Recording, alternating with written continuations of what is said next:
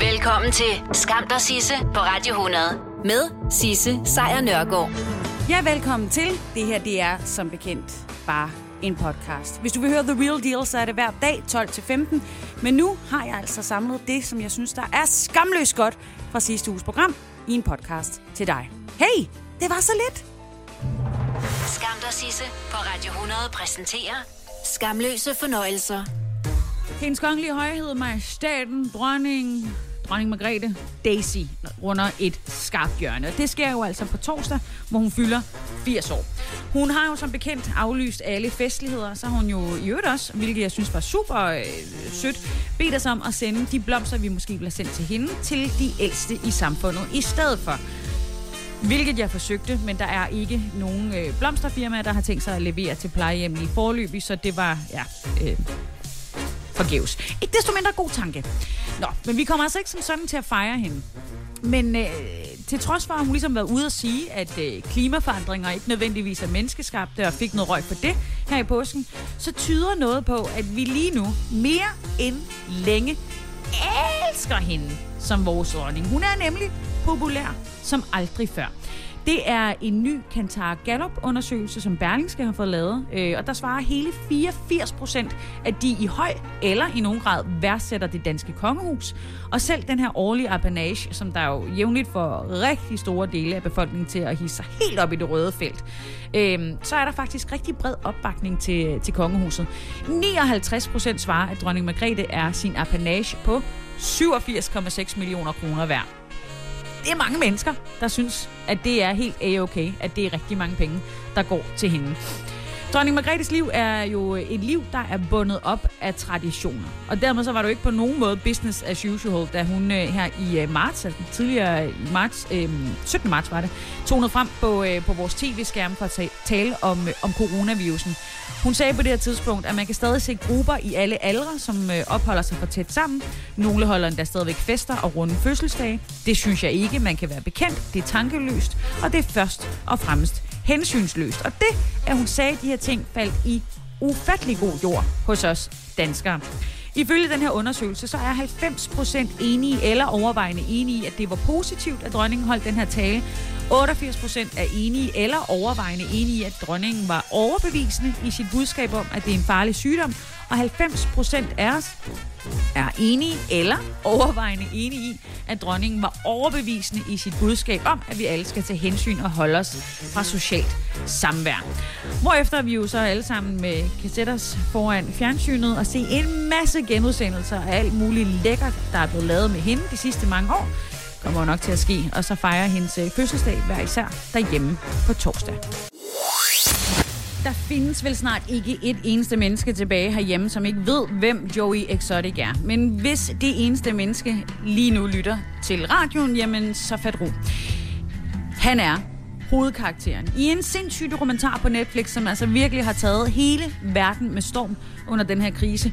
Det er en dokumentar, som giver indblik i en subkultur i USA, hvor nogle mennesker er blevet, øhm, ja, man kan vel godt kalde det besat af store katte, altså løver og, og tiger og i den dur men endnu mere besatte af hinanden, og hvem der har gjort hvad, og hvem der står for hvilke mor. Det er øh, en crazy serie. Og så er der musikken. Musikken, som øh, hovedpersonen Joey Exotic, han ligesom påstår, han har indspillet til trods for, at det, det har han ikke. Men, men det vender jeg lige tilbage til. Den musik, den hører man ind imellem i uh, dokumentaren. Og, det, til at begynde med, så kan man godt sådan sidde og grine lidt af det.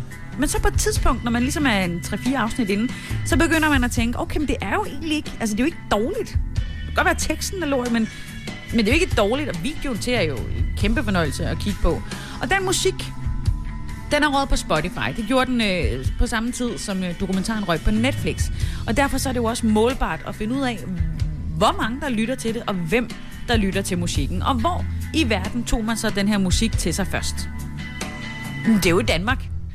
Det er simpelthen hos os. Ifølge Spotify, så var det hos os i Danmark, at vi først altså simpelthen kastede os over al den musik, som Joey Exotic har lavet. Vi var dem, der var hurtigst til at tage musikken til os. Og efter os, så var der fans i England, Irland og Island, som kastede sig over det her mageløse øh, stykke øh, country øh, heaven, der simpelthen er blevet... Altså det er det er ren porno for øregangen. Så det bliver vi nødt til at sige. Amerikanerne er selvfølgelig dem, der har lyttet mest til musikken, og det er jo selvfølgelig også, fordi de er mange flere, end vi er. Og Spotify siger også, at øhm, de sidste to uger, så er Joey Exotics øh, musik simpelthen steget 18% dagligt i streaming. Det er sådan rimelig voldsomt. Det er et kæmpe hit, med andre ord.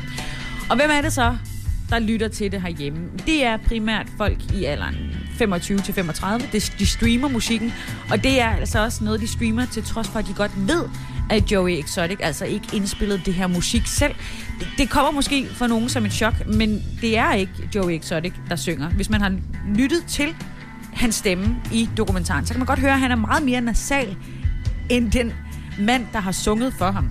Og det er altså også fordi, at den mand er en del af det, der hedder The Clinton Johnson Band. Og øh, de håber selvfølgelig også, at de på et eller andet tidspunkt kommer til at kunne mærke den her enorme succes, som deres arbejde for Joey Exotic ligesom har, øh, har medført.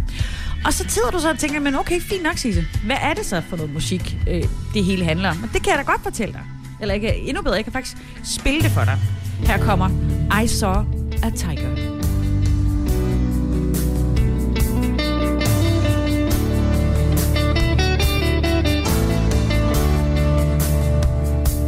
Tell all the hunters to lay down their I påsken, der skete der simpelthen det, at en Beatles-sang igen skabte overskrifter. Og det kan de åbenbart stadigvæk. Og selvom at det er over 50 år siden, at øh, bandet opløste sig selv. Men det, der ligesom skabte de her overskrifter, det var en lille håndskreven sangtekst, som Paul McCartney havde øh, nedfældet.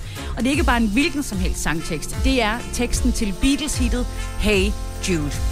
Det blev øh, i fredags, den her lille den lille lap papir blev solgt for 910.000 dollars på en auktion i New York. Det er en pris, der godt og vel svarer til 6,2 millioner kroner, hvilket i øvrigt øh, selvfølgelig er højt, men det er også ni gange højere end vurderingen. Igen et lille stykke papir med teksten nedfældet på.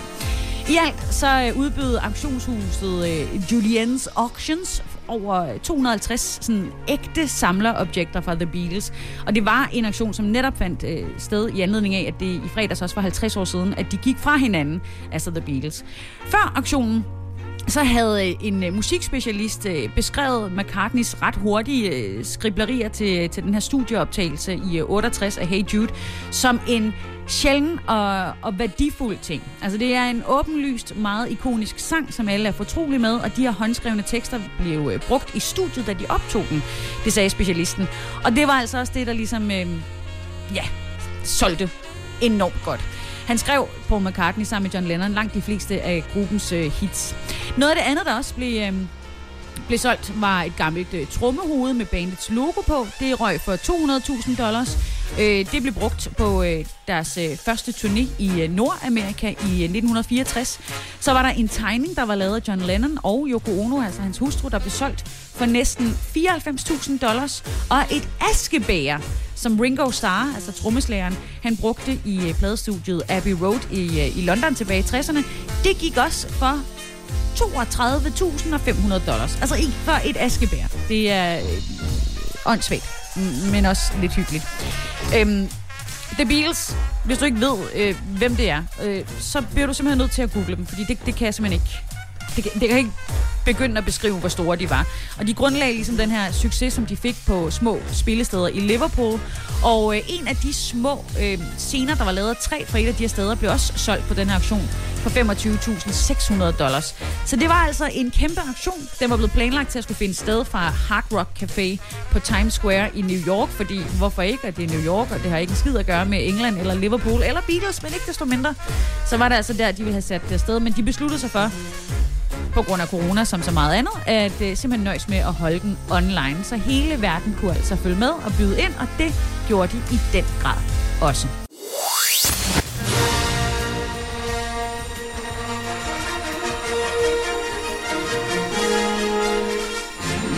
Så er der nyt, nyt fra vores allesammens univers, for i en galakse langt, langt borte, der er vi nu simpelthen stødt på dronningen af supernovaer. Sammen med en øh, gruppe internationale forskere, så har danske astronomer simpelthen fundet en supernova, der lyser meget kraftigere og i længere tid end alle andre supernovaer, der nogensinde er blevet observeret. Det er en meddelelse, der er kommet i dag fra Københavns Universitet, og i den pressemeddelelse, der kalder man altså supernovaen her for dronningen af alle supernovaer. For når en stjerne, der har mindst 8 gange mere masse end solen, den dør, jamen så sker det i en voldsom eksplosion. Og det er en eksplosion, som vi kender i dag som en supernova. Det sker cirka en gang hvert 100 år i vores galakse, som vi jo kender som Mælkevejen. Nu har forskere fra blandt andet Københavns Universitet altså fundet en supernova, der lyser kraftigere end alle de andre, man hidtil har observeret. Fordi ifølge en af de her forskere, som hører til i øh, Niels Bohr Instituttet, så har de altså aldrig oplevet en supernova, der lyser så kraftigt.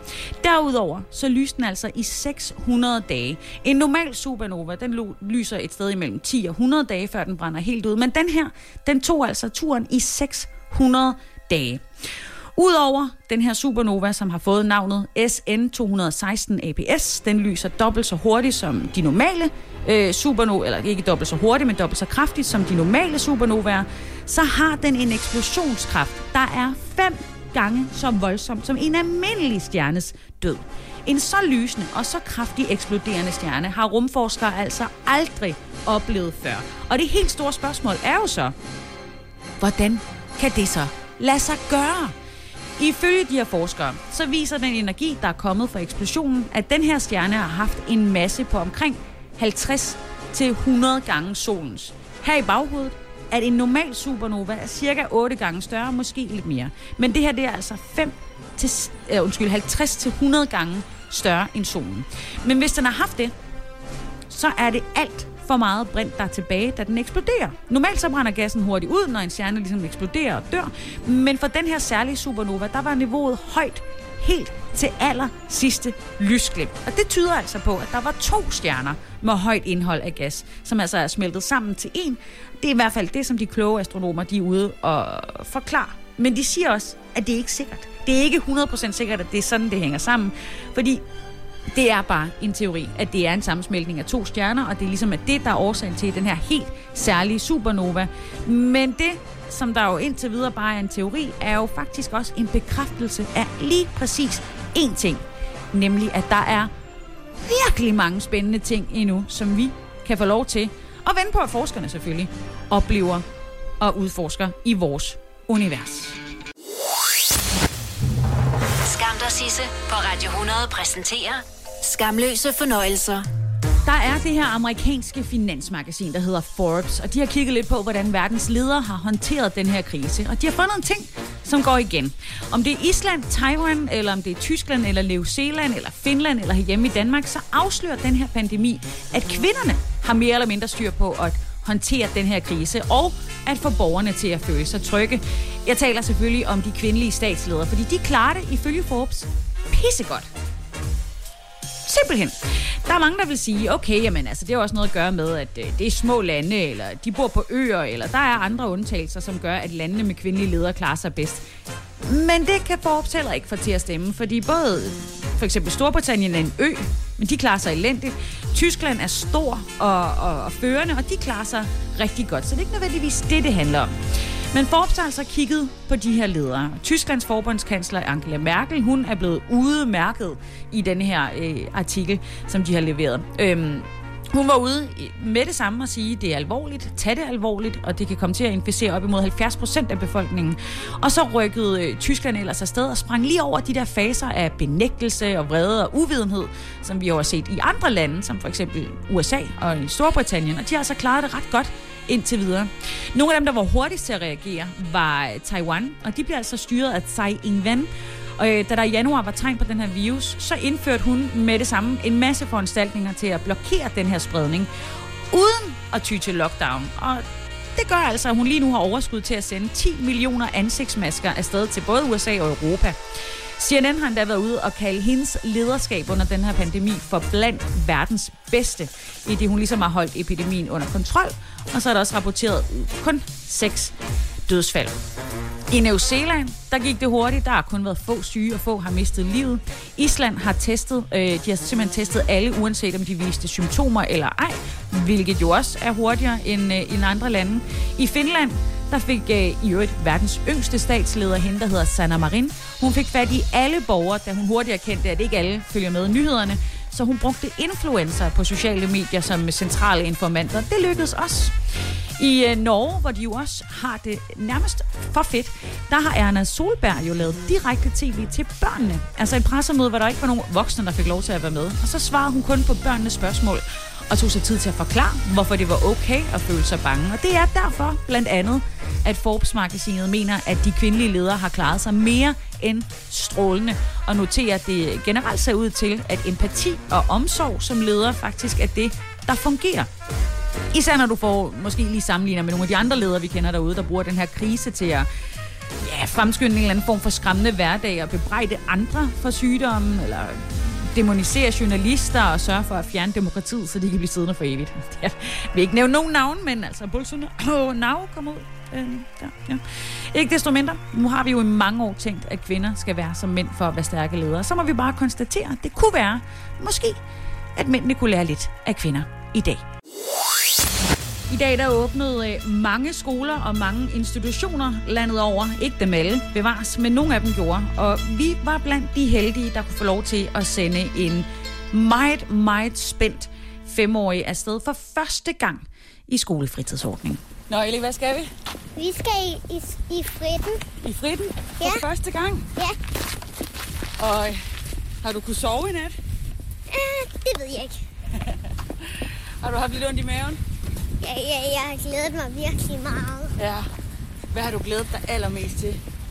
Bare kom i skolen. Bare at komme i skole, ikke? Der skal det virkelig blæse så meget. Det er da også utroligt på din dag. Hvordan har det været at være hjemme med en hel måned med mig og mor? Rigtig irriterende. Rigtigt. Jo, jeg kunne øh, måske tale med mine venner lidt, men stadigvæk kedeligt. Og hvad, hvad har du øh, med i øh, tasken i dag? Øh, pølsehorn. Jeg har, også, jeg har en madpakke med to pølsehorn og, og nogle agurker og gulerødder og, og øh, en myslibar og sådan noget. Og noget drik også? Ja, noget, nej, noget vand, det har du slet ikke taget med. Og jeg har taget vand til dig også. Godt. Og hvad tror du, du skal så? Øh, over at lege Ja? og sådan noget. Ja. Hvad er det gode ved at skulle til at starte i fritidsordning nu? Øh, øh, det er fordi, så, kan man, så behøver man ikke at være helt alene hjemme. Men er der så noget skidt ved det også? Ja, fordi jeg ikke kommer til at se min bedste veninde, selvom jeg kender fire, der skal gå der. Ja. Ja. Det kan jeg godt se. Alt det her med, at alle folk, alle de voksne, de snakker om virus og virus og virus og virus. Ja, Hvad synes du, at du har mærket, der har været anderledes det sidste stykke tid? På grund af Ikke det noget. virus? Ikke noget? nej. Det er hver dag. Stå op, spis morgenmad. Man må ikke gå ud. Man skal bare blive hjemme. Hver dag. Kan du huske det der med, at du ville give knus en aften, vi havde øh, nogen på besøg? Ja, Og så, nå nej. Det måtte man ikke. Så der er noget, der er lidt anderledes. Det skal man også have over i skolen, ikke? ja. Men det får I helt sikkert at vide. 100 gange. 100 gange måske. Hvad Nej, endda der hele tiden, 1000. ikke, Ellie? Ja, hver eneste gang man skal, man har været ude på legepladsen. Ja, nå, men det er jo det samme over i børnehaven hver dag, selvom der ikke er sygdom. Du er trænet. Ja, jeg ved godt, hvordan det gør. I, i, I starten så nøjes vi lige med, med, en, med en almindelig bitte, lille bitte revtaske. Ja, Ja. den er fint til at starte. Når du begynder i skole, så skal vi jo kigge på en rigtig skoletaske, ikke? Ja, en rigtig flot en. En stor en. Den skal godt nok være stor. Den skal være, jeg, kan, jeg har set mange omvandrende skoletasker. Hvor det bare er en stor skoletaske, og så er der sådan to små ben neden. Fordi de, de små nye, de får de store nye tasker. Ja. Så, så var vi der. Det føles som om, jeg har fået røde kinder. I røde hoved. Endelig sammen med andre børn, hva'? Det er nogen, som jeg slet ikke kender. Men det kommer du jo til. Det er jo det fede.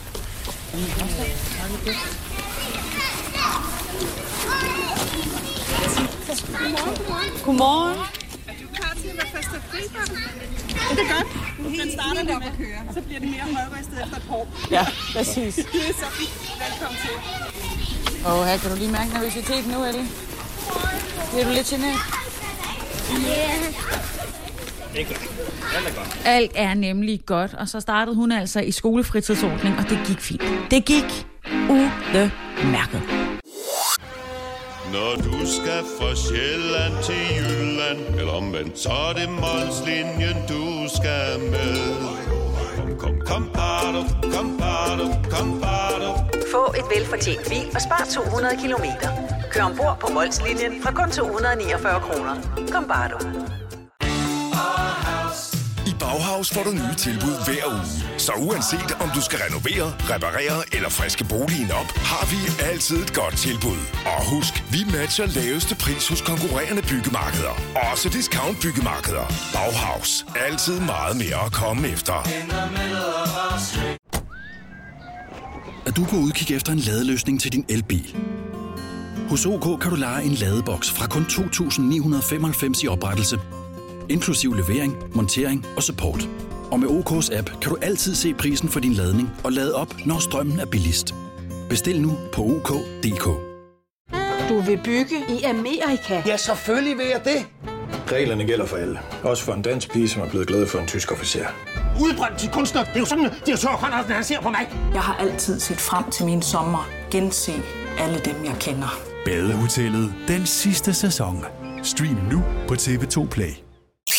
Og så hvis du lige vil have mig undskyld, så sætter jeg lige en stemning.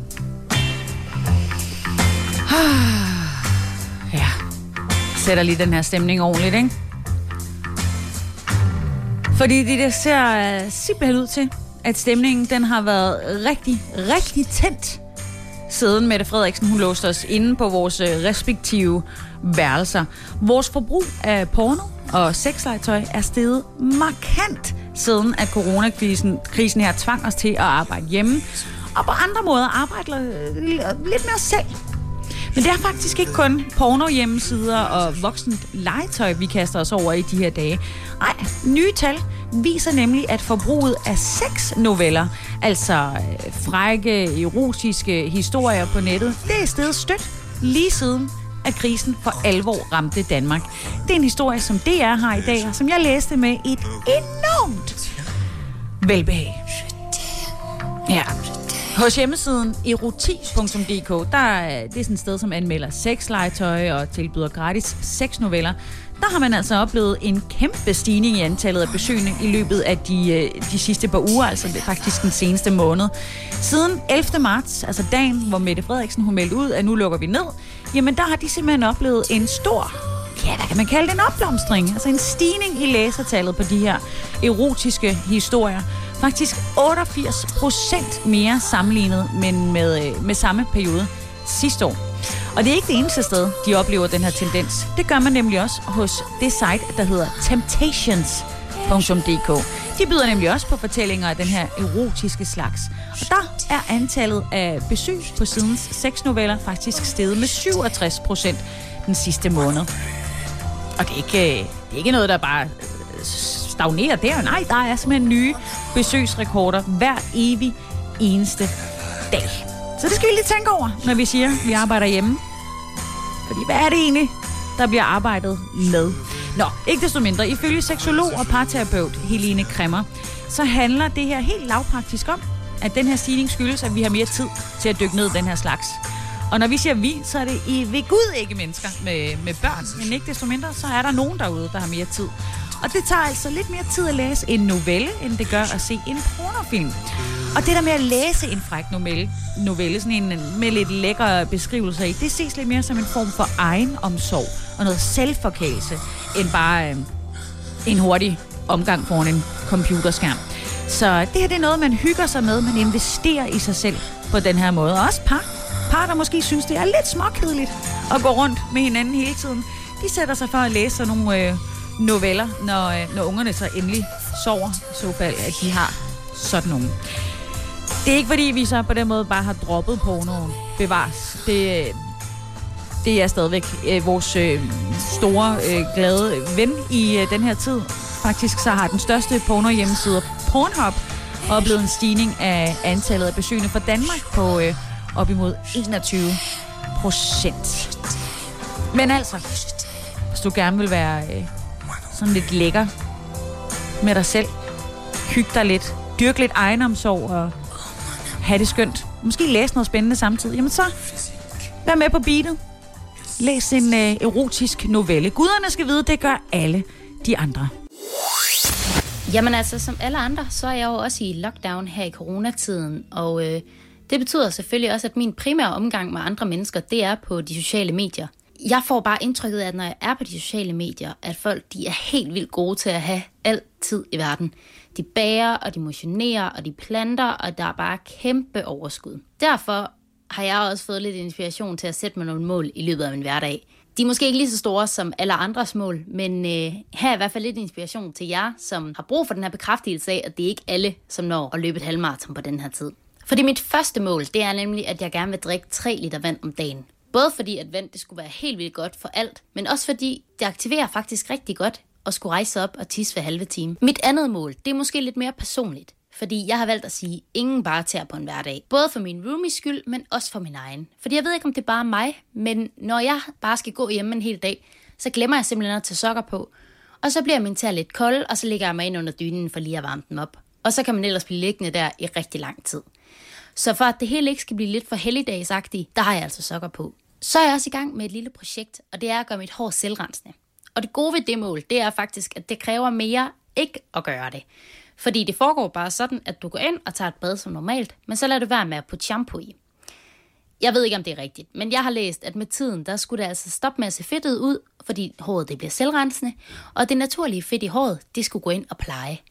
Og eftersom ingen de alligevel skal se en, og jeg er helt vildt god med en kasket, jamen så er det bare et rigtig godt projekt. Det sidste mål, som jeg har sat for mig selv, det er lidt et mål, som jeg har udarbejdet igennem lockdown. Det hedder nemlig ingen alkohol, før der er begyndt at blive lavet aftensmad.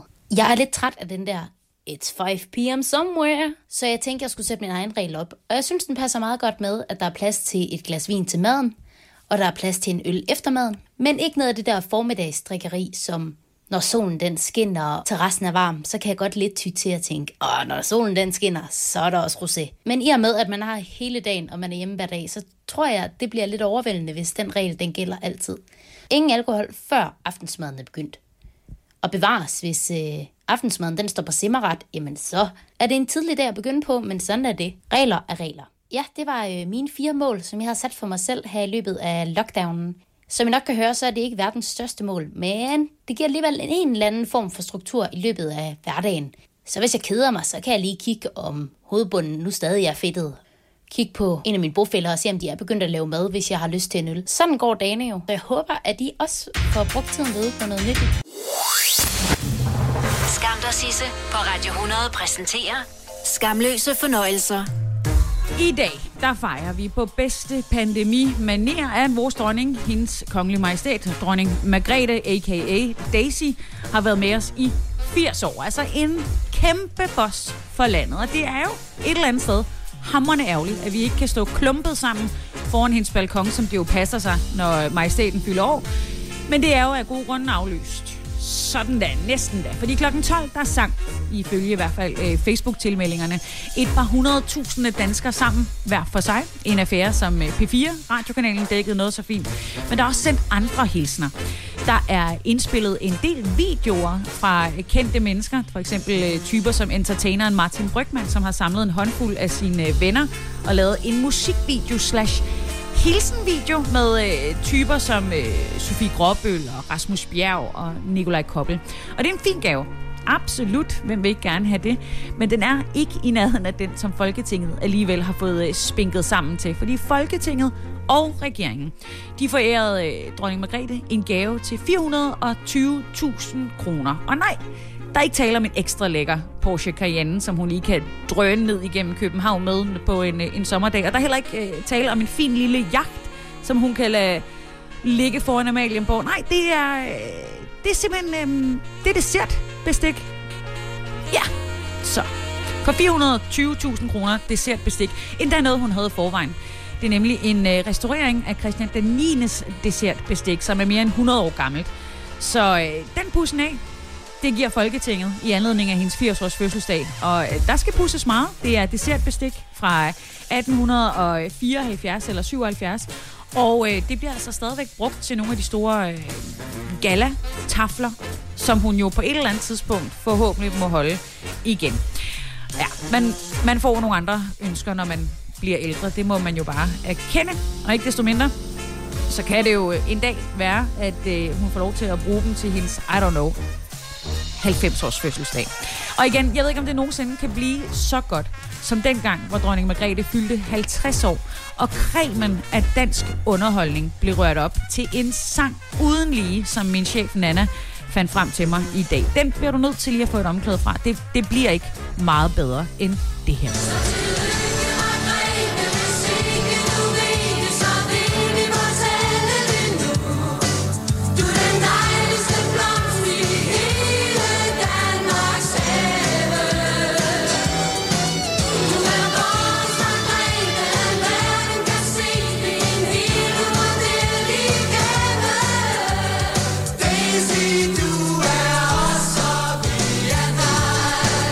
Skulle det altså lyde i 1990, da dronningen fyldte 50 år, og øh, sådan skal det ikke lyde i dag.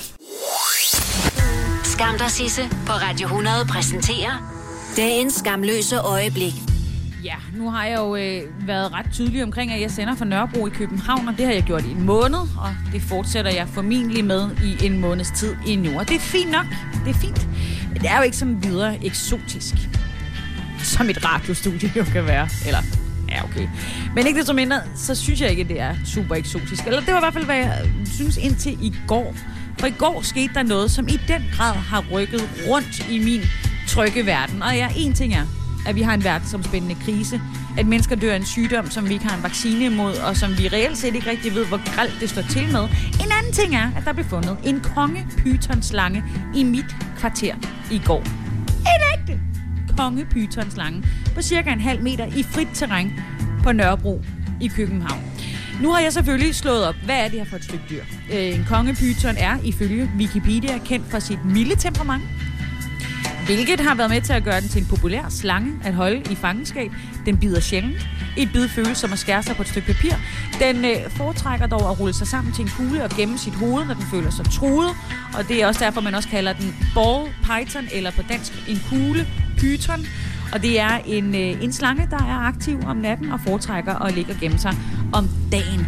Men enhver ved jo, at man ikke kan stole på Wikipedia. Altså, det er ikke et ægte opslagsværk. Så bare lad være med at have din slange øh, uden for din spor. Tak. Altså, det er, det er en slange, som øh, godt være, den er håndterbar, men den er ikke tam. Den, det er ikke sådan en tam slange, der godt kan lide at kæle med folk. Den er, det er en slange. Og selv Indiana Jones er øh, redselslagen, når det handler om slanger. Og det var øh, i øvrigt også et kæmpe skud til den kvinde, der opdagede den her slange i går på, øh, på Nørrebro. Vagtchefen for Københavns politi siger, at øh, en kvinde så slangen ligge i et buskads, ringede sig til politiet.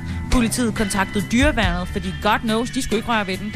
Og dyreværnet har altså så hentet den her øh, 50 cm lange fælerslange, som jo øh, er vant til lidt varmere temperaturer, end, øh, end vi har i, øh, i København i de her dage. Det kunne også mærkes på den. Den var afkølet, den var sløv, og de forsøger nu langsomt at varme den op, men det er ikke sikkert, at den kommer til at overleve det her. Så de vil meget gerne i kontakt med slangens ejer.